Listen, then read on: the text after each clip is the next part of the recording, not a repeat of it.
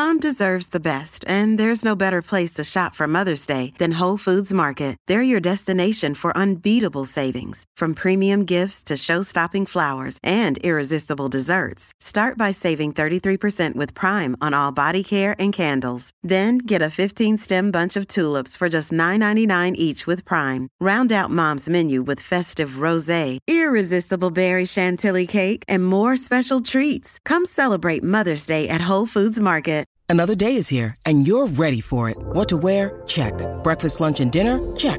Planning for what's next and how to save for it? That's where Bank of America can help.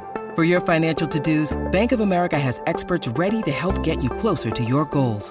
Get started at one of our local financial centers or 24-7 in our mobile banking app. Find a location near you at bankofamerica.com slash talk to us. What would you like the power to do? Mobile banking requires downloading the app and is only available for select devices. Message and data rates may apply. Bank of America and a member FDIC. Look, Bumble knows you're exhausted by dating. All the must not take yourself too seriously and 6-1 since that matters. And what do I even say other than hey? well, that's why they're introducing an all new Bumble with exciting features to make compatibility easier, starting the chat better, and dating safer. They've changed, so you don't have to. Download the new Bumble now. Welcome to the New Books Network.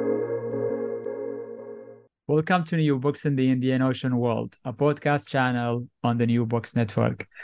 This podcast is for listeners who want to sail the waters of the expansive Indian Ocean to learn about its past and present.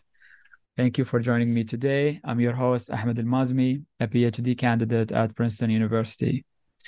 Today, we are here to talk about the volume Histories of Health and Materiality in the Indian Ocean World, Medicine, Material Culture, and Trade between 1600 to 2000, published by Bloomsbury in 2023. And here we have uh, one of the co-editors, Professor Anne uh, Gerritsen, who is a professor of history at the University of Warwick in the UK and chair of Asian art at the University of Leiden uh, in the Netherlands. At uh, she uh, at Warwick, she co-directs the Global History and Culture Center. The volume uh, is also co-edited by Professor uh, Burton Cleetus, who is an assistant professor of history at Jawaharlal Nehru University in India, where he teaches modern Indian history.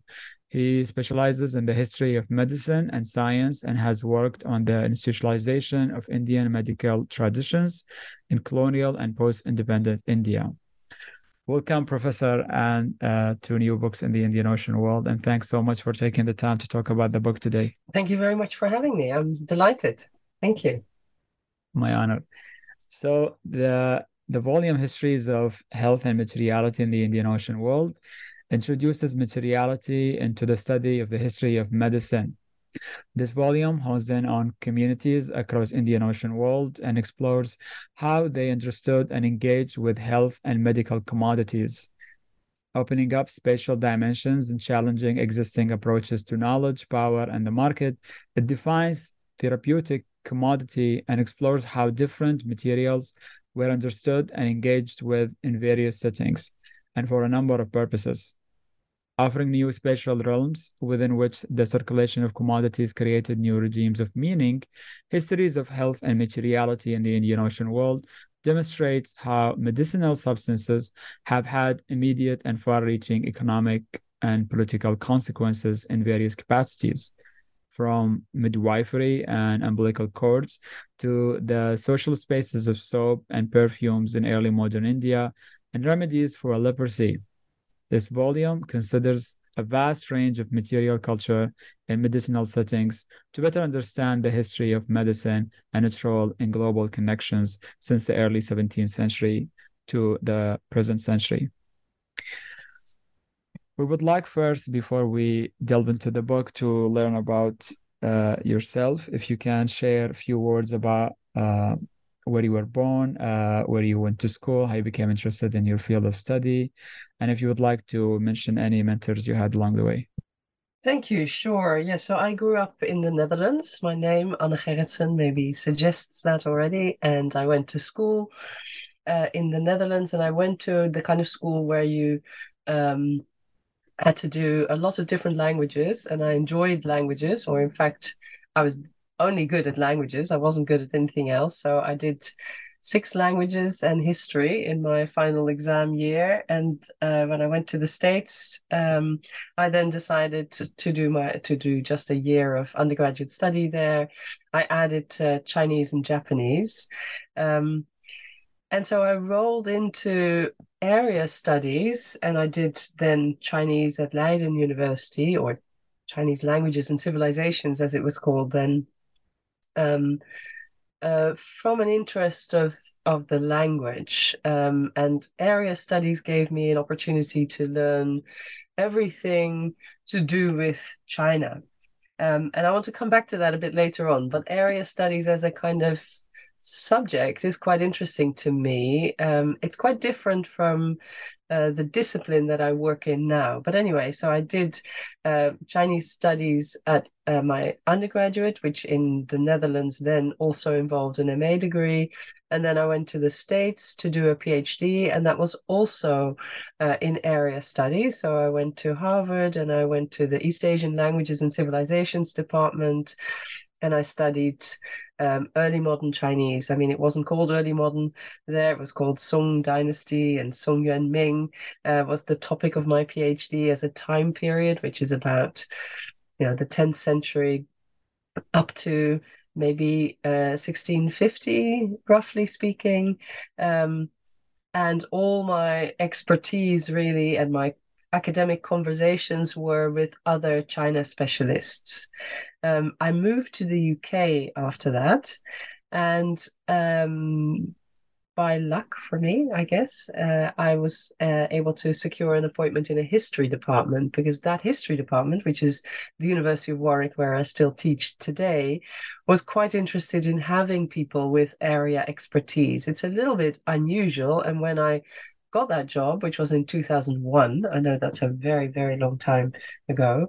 Um, I was lucky enough that the department had lots of historians, but it also recognized the significance of linguistic skills. So it had also other area experts who worked on India, um, uh, including, for example, at the time, David Hardiman. And um, I joined as a China specialist and I taught early modern China. Um, but you mentioned uh, the Global History Center. I'm actually no longer the director. Guido van Meersbergen, another Dutch colleague, is now the director.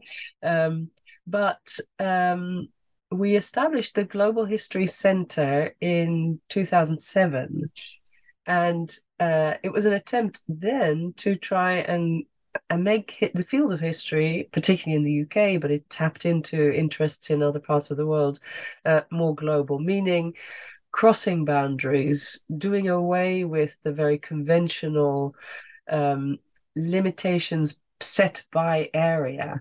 Um, and that was a trend that was quite broad. I mean, there was interest in it in part because, for example, the publication of um, uh, uh, uh, various various books. Actually, I mean, uh, uh, there are you know the standard books that we always hear about that are sort of formative uh, in in global history, but the interest in the Warwick History Department was really in trying to bring together people who work on India, people who work on China, people who work on Latin America, people who work on different time periods. So, not necessarily just a focus on globalization and a kind of, um, you know, late 20th century interest in what happens to institutions and powerful, uh, um, you know, organizations and commercial uh, development. So it it had an interest in the early modern, and because of the people who were involved in it, uh, and that included Maxine Berg and Giorgio Riello as some of my closest colleagues, but also by then the University of uh, Warwick had hired David Arnold, another great um, South Asian specialist from SOAS, to come, come and join the history department. And together we had quite a strong interest in both uh, colonial and post colonial worlds and in material culture. And all of these things, uh, and we'll come back to that in a moment, I'm sure, tie into what this volume has become. So, that interest in material culture for me personally, in terms of my scholarly development, uh, was initially focused mostly on China. And I published um, I published my PhD book, which was on Songyuan Ming. Um, uh, religion and local culture. And my second book, uh, which came out only fairly recently uh, in 2020, The City of Blue and White, focused on porcelain and the global trade in porcelain. So these strands are all part of what this book is, partly an interest in area studies and knowing the area well through linguistic skills, but also looking beyond the boundaries of the area, having an interest in the the structures of power, um, you know, of course, uh, politics and uh, imperial and colonial structures that shape life, but looking also at material culture and trade and across the early modern modern boundary. Uh, and I think those are all themes that are part of my interest, our research interests at Warwick, uh, our particular type of global history that we do at the University of Warwick, continue to do in different ways. Um, and part of what this volume has become. So that's, to my mind, a little bit of the sort of background of who I am and where I came from. Thank you for sharing that. Uh, uh, I've noticed recently there is a growing interest in bringing uh, materialism and material culture uh, to the study of the Indian Ocean world. Works such as by scholars as uh, Elizabeth Lambourn or Nancy Ohm uh, brought these methods uh, into reading uh, different sorts of sources, whether they are the objects themselves or how they are uh, contextualized uh, in historical texts. Uh, in your case, you've worked on China, as you've mentioned, and its material culture. And in this volume, uh, you bring in the material or the material culture to the study of health and medicine uh, in the Indian Ocean world. Um, in your opinion, as you discuss in your introduction with uh, Professor uh, Burton Cleetus, uh, what are the rewards of uh, bringing such a method uh, and field of study to other fields such as health and medicine? Yeah, very good question. I mean, what are the rewards? I think the rewards are that you tap into a different set of sources, as you already said. And I think Elizabeth Lambourn and, and Nancy Ohm are, are excellent examples of doing just that for the field of history. I mean, art history and history are then often quite closely tied in together. But I think they, so the, the main reward is that it adds a set of materials which are not necessarily as connected to the conventional sources that we know. So, you know, for particularly for the early modern period, the, the East India companies, the kind of European colonial presence, we we know their presence, we know their role. But looking at materials, I think so objects, the objects themselves, or the documents that are associated with those objects. Um, I think what it allows us to do is to add a different set of agents and actors into the picture.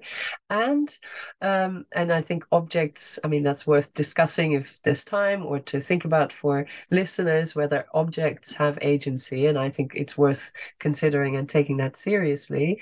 Um, but i think it also adds different geographies. So the spaces that we conventionally look at, at the sources that we're very familiar with um, tie us into pre-established or or established, in fact, through those very sources, um, political boundaries, limitations, uh, borders of one kind or another, whether these are cultural or human or um, political. I think the objects have different geographies. They travel in different ways. They push through different boundaries. They have different temporalities because the histories of objects remain kind of inscribed on them in a different way from how a document also, of course, has chronological layers attached to it. But most people who read an object read the text and then tie that into where that text originated. Whereas with an object, you can't just look at where it originated or where it was manufactured. You have to follow its traces. You have to, as the way labor historians call it, or you have to look at its biography, as uh, object historians have often drawn on anthropologists' work of course, including Appadurai. But it opens up different uh, trajectories, and those are part of the story of the object, and therefore allow us to tell different stories. And I think history has been doing that for a longer time than the field of medicine or the historians of medicine. I think they have been uh, interested. I mean, I'm not suggesting that no one has ever looked at material culture in the field of the history of med- medicine, particularly in the kind of you know colonial exploits that include plants and animals. Um, of course um, people have looked at the natural world and that ties in with science and technology sure.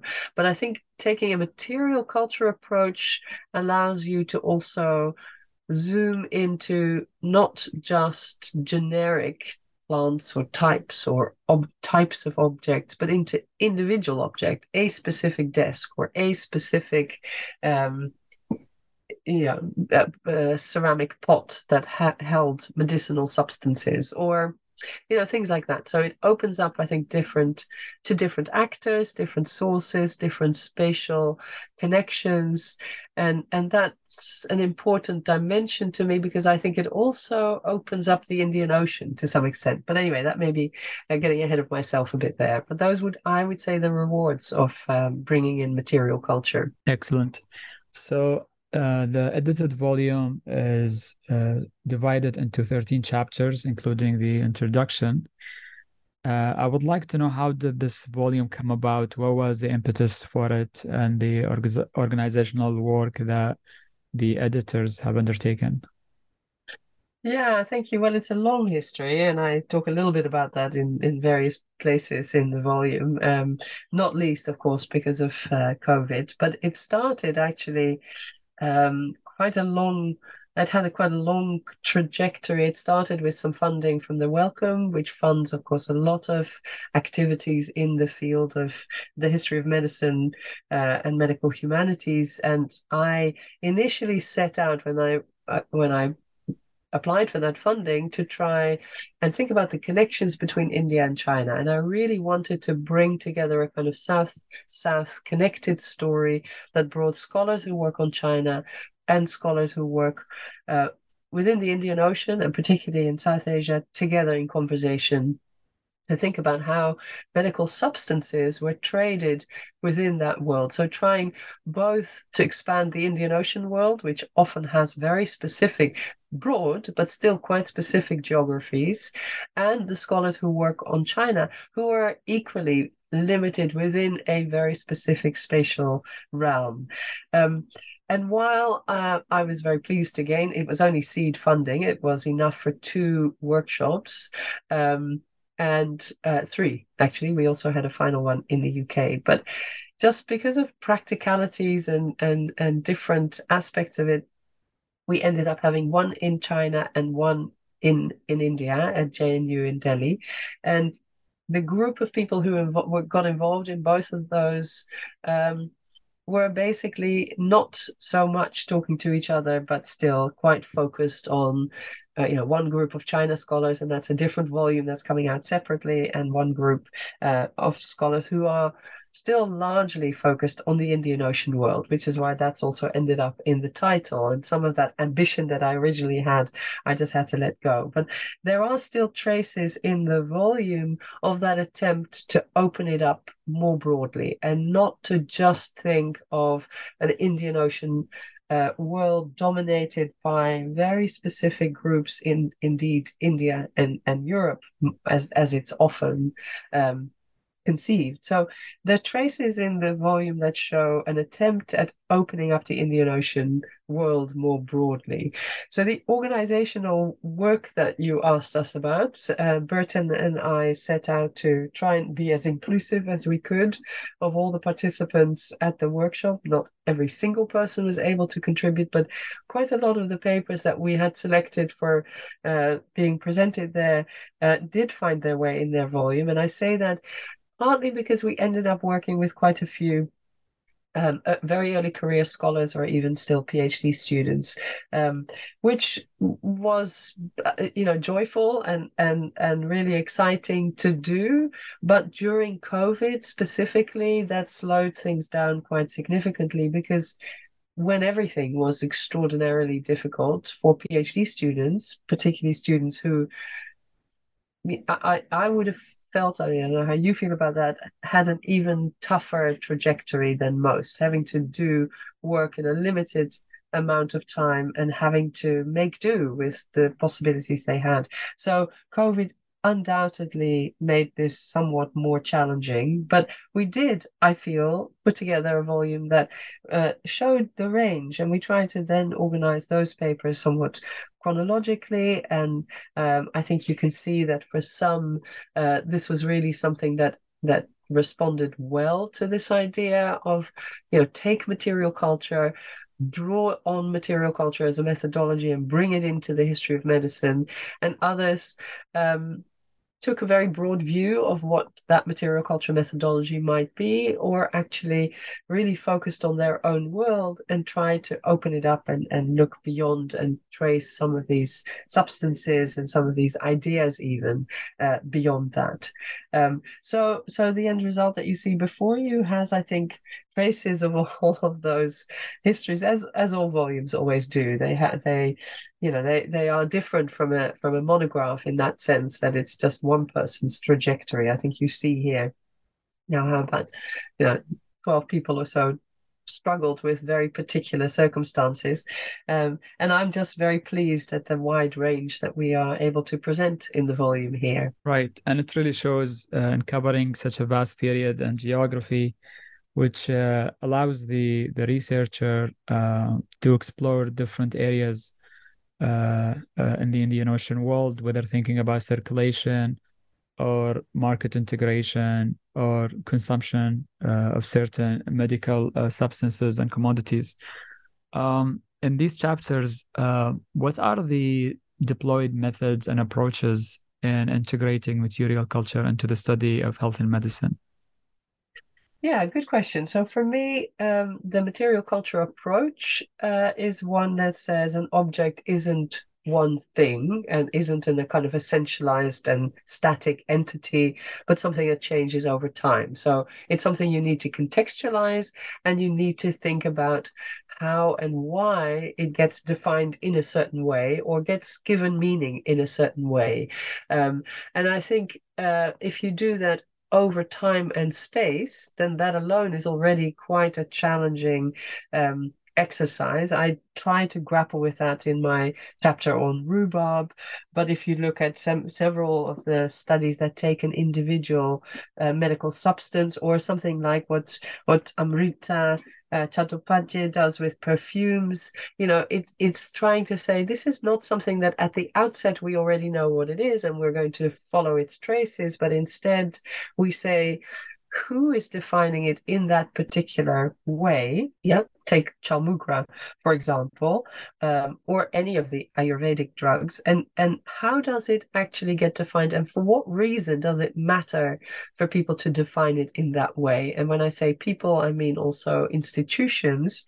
And when you look at that across time, you see that institutions pop up, especially in the kind of 19th and 20th century, with their own interests and agendas to define these substances in a very particular way. And then it can bring to light um, very interesting power relationships between who gets to define a medical substance, who gets to say, this is what it is, this is how it works, and this is the the element of that substance that we want to capture for our own purposes and who gets to say whether we can or not. And that brings then to light all of those who have something at stake and that includes often um, the local population who have a kind of uh, knowledge accumulated over a very long time but not necessarily not necessarily, although some sometimes it is codified knowledge or legally protected knowledge. And then, of course, in quite a lot of these stories, there are the colonial agents in some way or another trying to capture the benefit for it, especially as you said, in that commercial dimension, when there are substances that are, you know, possibly money making substances but of course, those who take it into a more, even more contemporary element, and I'm thinking, for example, by of the chapter by Kaushiki Das, uh, which talks about uh, bio prospecting, biopiracy, bioresources. It's not just the the colonial agents and the uh, local population the indigenous knowledge that is at stake here. It's also the state government, it's the various institutions that try and codify these substances, it's commercial companies, it's commercial companies based in in in the West, let's say, but multinational quite often. It's also Indian national institutions and Indian government, state government, national government that all try to get in on the act. And it's the conflict that arises over that, which at heart is a conflict over ownership, possession, and therefore relies on, on methods of defining um, those substances that that that come to the surface in that way. So I think in each of the cases, we have material culture as a kind of method, but material culture doesn't exist in a kind of void. And I mean, uh, not to be denigrating about art historians. Of course, their art historians work in very sophisticated ways with material culture. But I think when historians work with material culture, they they of necessity have to apply other kind of methods, and those are methods of you know understanding power look at power structures looking at institutional history looking at different forms of agency looking at legal conflict looking at the history of medicine in the way that historical historically medicinal substances are defined and codified and protected and change over time or adjusted in terms of their workings. So i think it's not a, a, a, material culture is not a method that stands in isolation here. It is used really as a methodological approach that enhances and opens up and reveals different aspects of the methodologies that historians conventionally use including those of imperial and colonial history of global history of exploitations history that draw quite a few of this, the volumes also draw on anthropology, anthropological methods. Um, so I think it's a kind of web or network of methods in which um, material culture stands at the center and ties in with all of the other methods that uh, historians working on the Indian Ocean uh, are familiar with. If you're struggling to lose weight, you've probably heard about weight loss medications like Wegovy or Zepbound, and you might be wondering if they're right for you. Meet PlushCare, a leading telehealth provider with doctors who are there for you day and night to partner with you in your weight loss journey. If you qualify, they can safely prescribe you medication from the comfort of your own home. To get started, visit plushcare.com slash weight loss. That's plushcare.com slash weight loss. Plushcare.com slash weight loss. Hey, it's Ryan Reynolds, and I'm here with Keith, co star of my upcoming film, If, only in theaters, May 17th. Do you want to tell people the big news? All right, I'll do it. Sign up now and you'll get unlimited for $15 a month in six months of Paramount Plus Essential Plan on us. Mintmobile.com slash switch. Upfront payment of $45 equivalent to $15 per month. Unlimited over 40 gigabytes per month. Face lower speeds. Videos at 480p. Active Mint customers by 531.24 get six months of Paramount Plus Essential Plan. Auto renews after six months. Offer ends May 31st, 2024. Separate Paramount Plus registration required. Terms and conditions apply if rated PG. Yes, indeed. Uh, in reading the chapters, we encounter a different set of sources, ranging from indigenous sources to colonial sources, uh, covering uh, this this period. So I was wondering uh, whether we observe different attitude uh, and conceptualization of medical substances and health that really sets apart the indigenous versus the colonial, and whether they are uh, intersection intersections at some points uh, when it comes to, let's say, um, commodifying and valuing uh, medicinal substances, or uh, or bioprospecting happens to be a uniquely colonial, uh, let's say, phenomenon. So if you can compare and contrast how the indigenous versus the colonial uh, have conceptualized and treated uh, medical substances and viewed health. Yeah, that's a very interesting question. And I think putting it as the two of them at odds with each other, so indigenous knowledge and indi- indigenous medicinal substances and the colonial world, then I think it creates a binary that's both sort of comforting and, and, and familiar and too simplistic. And I think quite a few of the chapters um, show that it it is a more complicated story where both are implicated in different ways, and and that's you know challenging, um, but also makes it more interesting. So I think the agents are not as um, set on a binary of indigenous and um, colonial, and not as uh, on a binary of colonial and modernizing, or modernizing taking the role entirely of the colonial enterprise um, from, let's say, indigenous sources. And I think that comes through in quite a lot of the chapters. So, for example, uh, Burton Cleetus's chapter talks about the circulation of Ayurvedic drugs. It talks really about um, migrants who deal with problems that come to the service specifically when they have been moved forcefully to new areas to work and where they are now working under a colonial regime. And the the what is interesting is that of course they face uh, a whole range of medical challenges. And these are medical challenges that we in contemporary language would identify as both somatic but also uh, mental health related.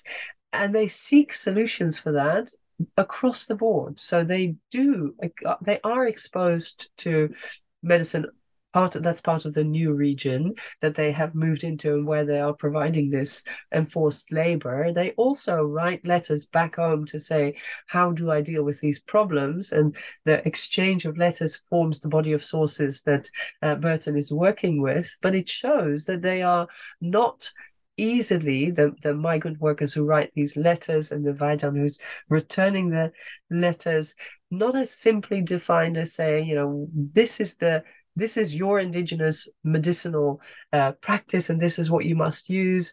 Um, the reality is that it has to become some kind of blend, some kind of adaptation to um, the local world, and something comes out of that that is more blended and more more hybrid, if you will. And I think that same kind of story of complex relationships that are not as easily separated into one and the other actually appears in quite a few of the sources. So Malavika Binny's article, I think, crosses that boundary. I think my story on rhubarb does.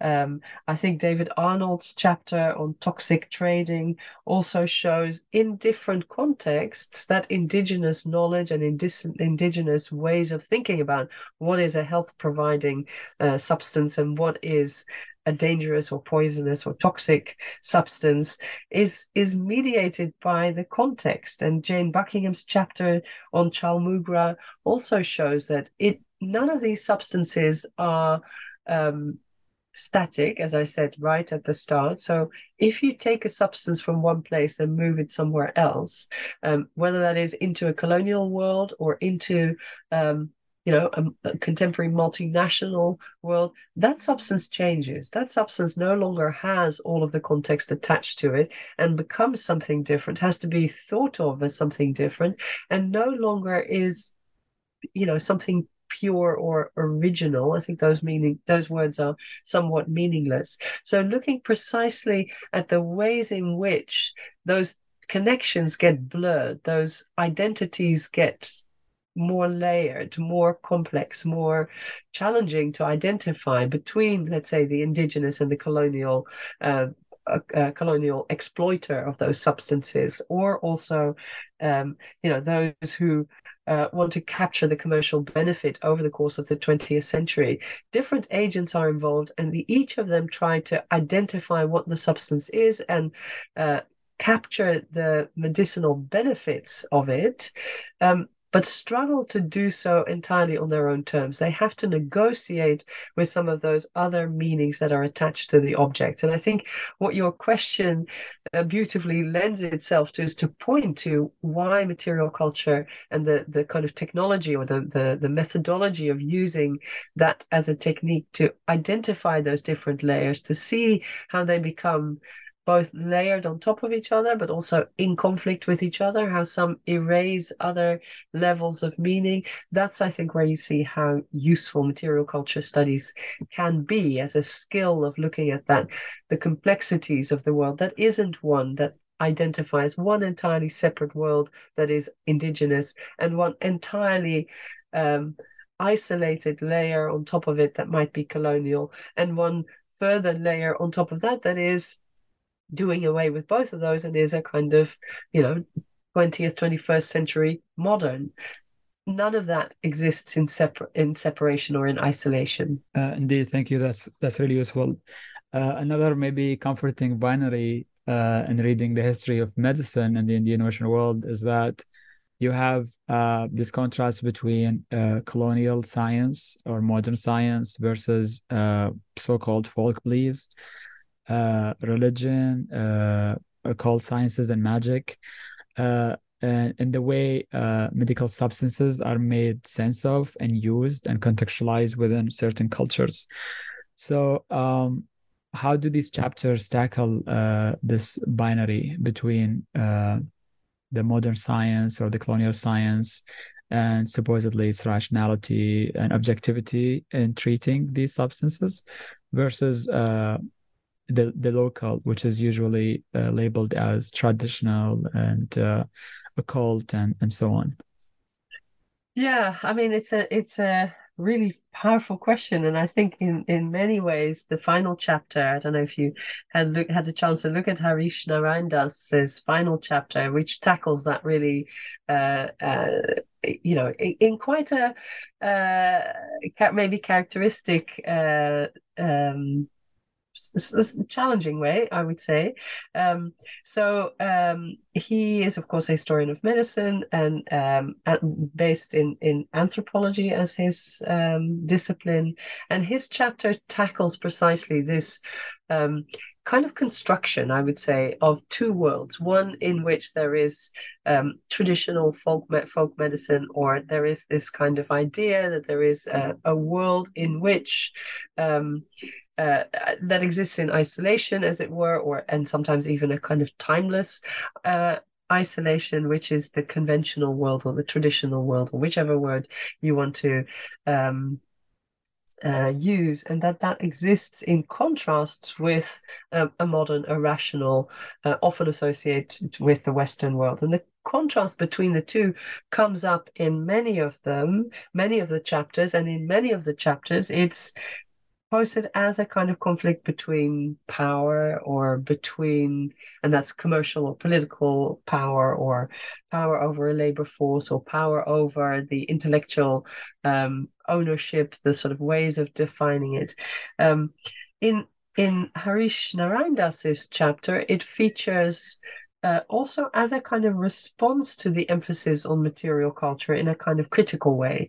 And so, what Harish sets out to do is to by presenting a number of vignettes at the chapter at the start of the chapter, um, showing the different ways in which the separation is impossible between the two worlds. So the individual responses to treatment, the individual uh, practices of the different um, uh, therapists that are brought to the to the foreground in his his chapter um, all struggle with that binary and all actually um, make it impossible to separate the two worlds. And and um, what he is suggesting that if we focus on material culture and if we highlight the materiality of therapeutics. In other words, if we focus on those substances that can be identified as a material substance and therefore gain a name and a and a process, then by doing that, we are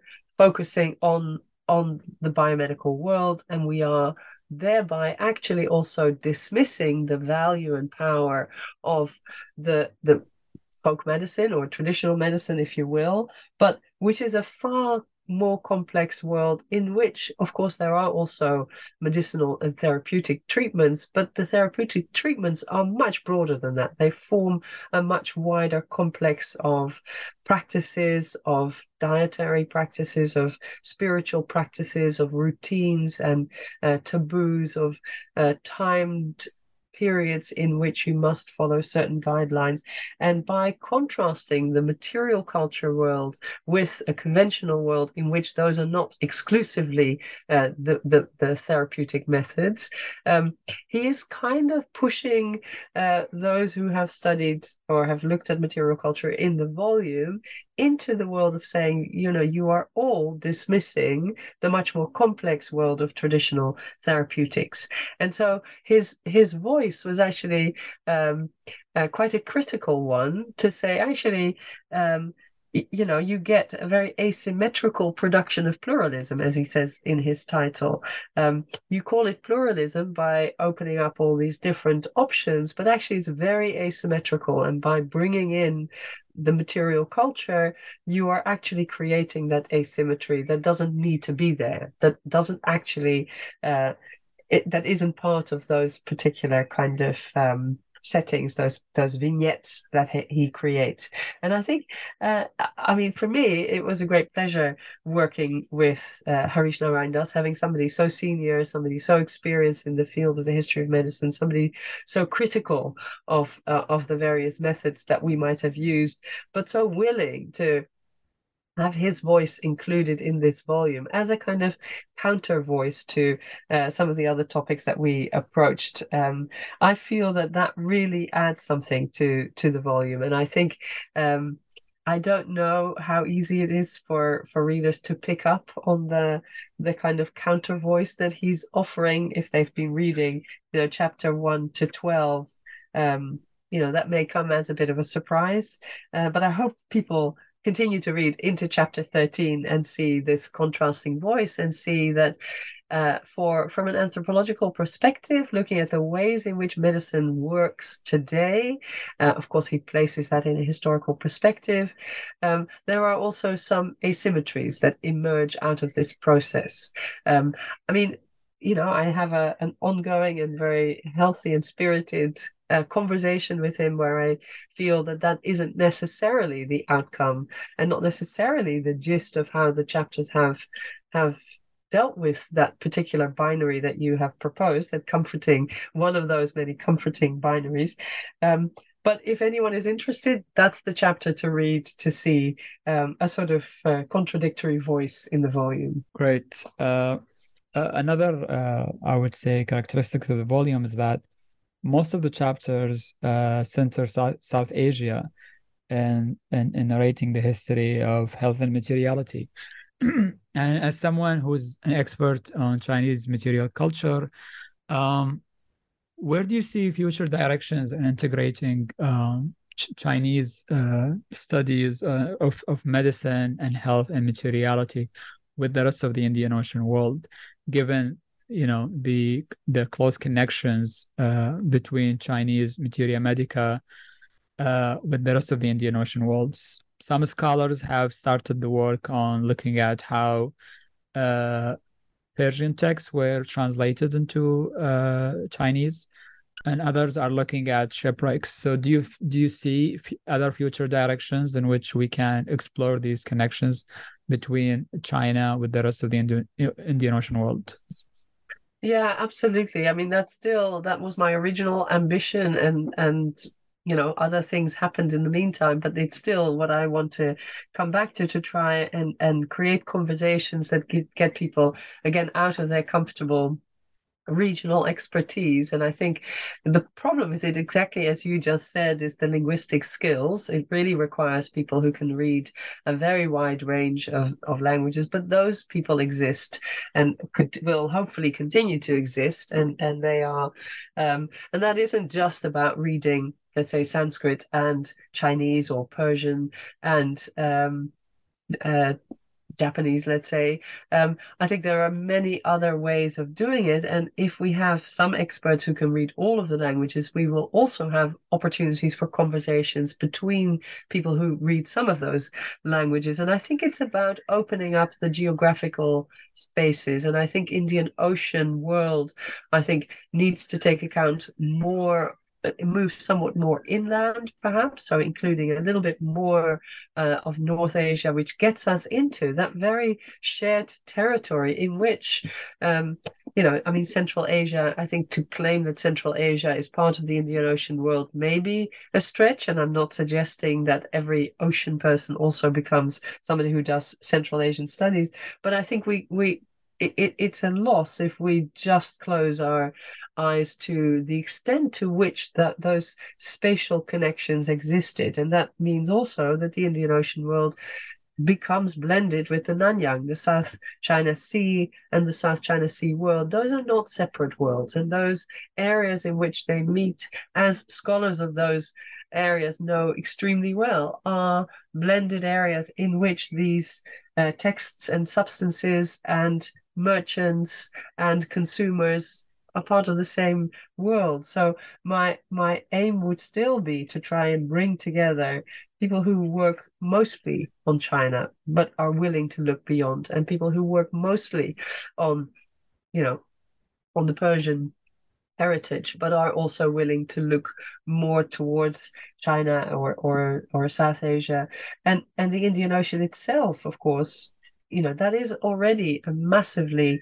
uh, diverse space in which we know all sorts of agents traveled uh, who had who leave traces who uh, are part of the landscape who shape the coastal spaces around it. So i think these are go- conversations we need to keep having and we need to keep um, being open minded to the approaches that seem very embedded in those spaces. And when I say very embedded in those spaces, I mean, uh, for example, to in my experience, quite a lot of the people who work on South Asia specifically, even if you encourage them to think more broadly, um, and I say them because clearly I'm not an expert on South Asia, as you uh, as you pointed out. I mean, I have no um, claim to to say anything about that, but I do feel that uh, it goes beyond saying that's really empire. If you ask somebody who works on South Asia to say, look beyond the boundaries and think about something that's bigger than that, then they often go to empire and the agents of empire. Um, and I think we can do better than that. I think there is more to be discovered there and more to be gained from those conversations that get us outside of um, the history of empire, which I personally feel, um, you know, it's it's. I'm not suggesting it's not important, but it's not the only thing that exists. And for me, global history is really a methodology. Global history is really nothing about space and nothing about the entire globe. It's about looking for connections, identifying where the conflicts arise within those. Uh, contested spaces. And that, I think, is a methodology that would create a different uh, spatial realm and would open up spaces for conversations that include China, the Chinese linguistic world or the Sinophone world, as well as South Asia, as well as the Persian world. And and it, you know, empire may be part of that, but may not be. That would be my my view on that. Yes, definitely. We need less of empire, I guess. Okay, uh, good. I'm glad you agree. and writing connected history, or even you know reimagining these histories away from these uh, sorts of frameworks. And definitely, the Indian Ocean world is not just a geographic container, as historians have shown.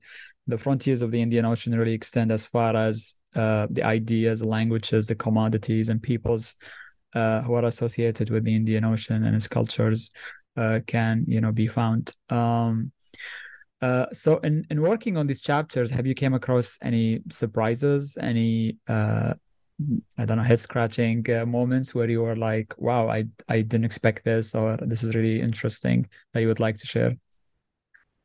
Ah, lots of them. Because for me, I was entering into such a such a different world. I mean, I think, um, yeah, I I think probably mostly I would say the the uh the the extent to which these substances traveled. I mean, you know, the the chapter on Chaulmoogra, for example, finding ourselves in in in different parts of the world that I hadn't expected to travel in, and that's because if you bring a scholar uh, from New Zealand over, then you know a whole different space turns up. The idea that you can take bodies, convicts, the bodies of convicts, and think of those as actually uh, material substances. That I found quite surprising. I thought the ways in which um, for me again as an outsider as an as an as a you know a tourist as it were or visitor in the world of of uh, south asian medicine um, the idea that, that you know the role of what what is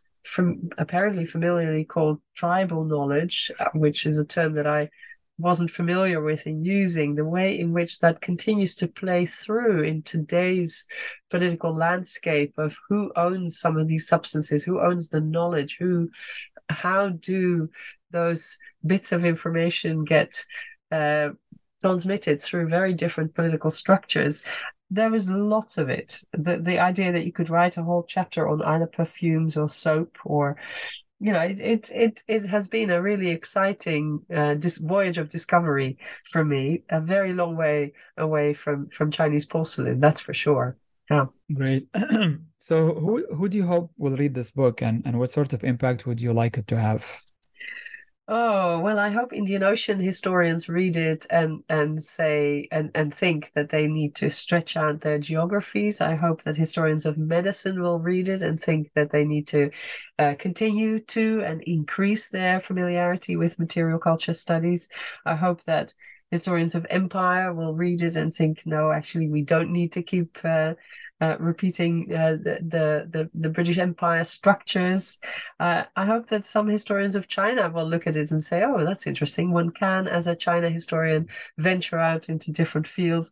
I hope that people will read it for the variety uh, of elements in there and will recognize the work of some some junior, some very senior scholars, and will take away uh, ideas for for more research. I think there is really a, a world of of um, sources uh, that can be discovered, and that very interesting work can be done. And some of it does require linguistic skills, but some of it also is available in different uh, versions and translations that make this really interesting uh, material to work with, and that the history of medicine is not um, a hermetically closed world, but one, one that travels uh, along global trajectories, I would say. And I would add also for graduate students, the rich bibliographies of each chapter uh, are quite useful in exploring uh, the field as well. Uh, thank you so much. We've taken a lot of your time and uh, we've benefited a lot from this conversation. Um, we would like to ask you the final question, which is uh, what are you working on now? Can you tell us about your current and future projects or what you hope to work on? Well, I already hinted that I would love to work more on this, um, but I haven't quite got a plan fixed on that continues this particular plan. I'm working on a chapter right now for a volume uh, called Inland Empires, which is another challenge to the idea that empires have a very set pattern that I think the concept of empire needs to be opened up and broadened out, and that various actors, indigenous agents also form political structures that could be defined as empire, um, uh, is a productive space to work in. And, and I'm very pleased that it brings together scholars who work on very different spaces, um, uh, but including the Indian Ocean world. And I think. Um, uh, it it will be an interesting study. But that's just one of the chapters. I've mostly been writing quite varied chapters, um, and I haven't yet embarked on the new the thing that's going to occupy me for the next 10 years or so um, so watch this space it'll be you know uh, i'll get there quite soon i hope and we hope to have you back uh, to the podcast to talk about these fascinating projects thank you so thank much you. for your time today Thank you very much for having me. It's been great. Thank you. And thank you for listening to today's episode, in which we explored with Professor Anne uh, uh, histories of health and materiality in the Indian Ocean world, medicine, material culture, and trade between 1600 to 2000, published by Bloomsbury in 2023. This is your host, Ahmed Al Mazmi. Stay tuned for the next episode of New Books in the Indian Ocean World.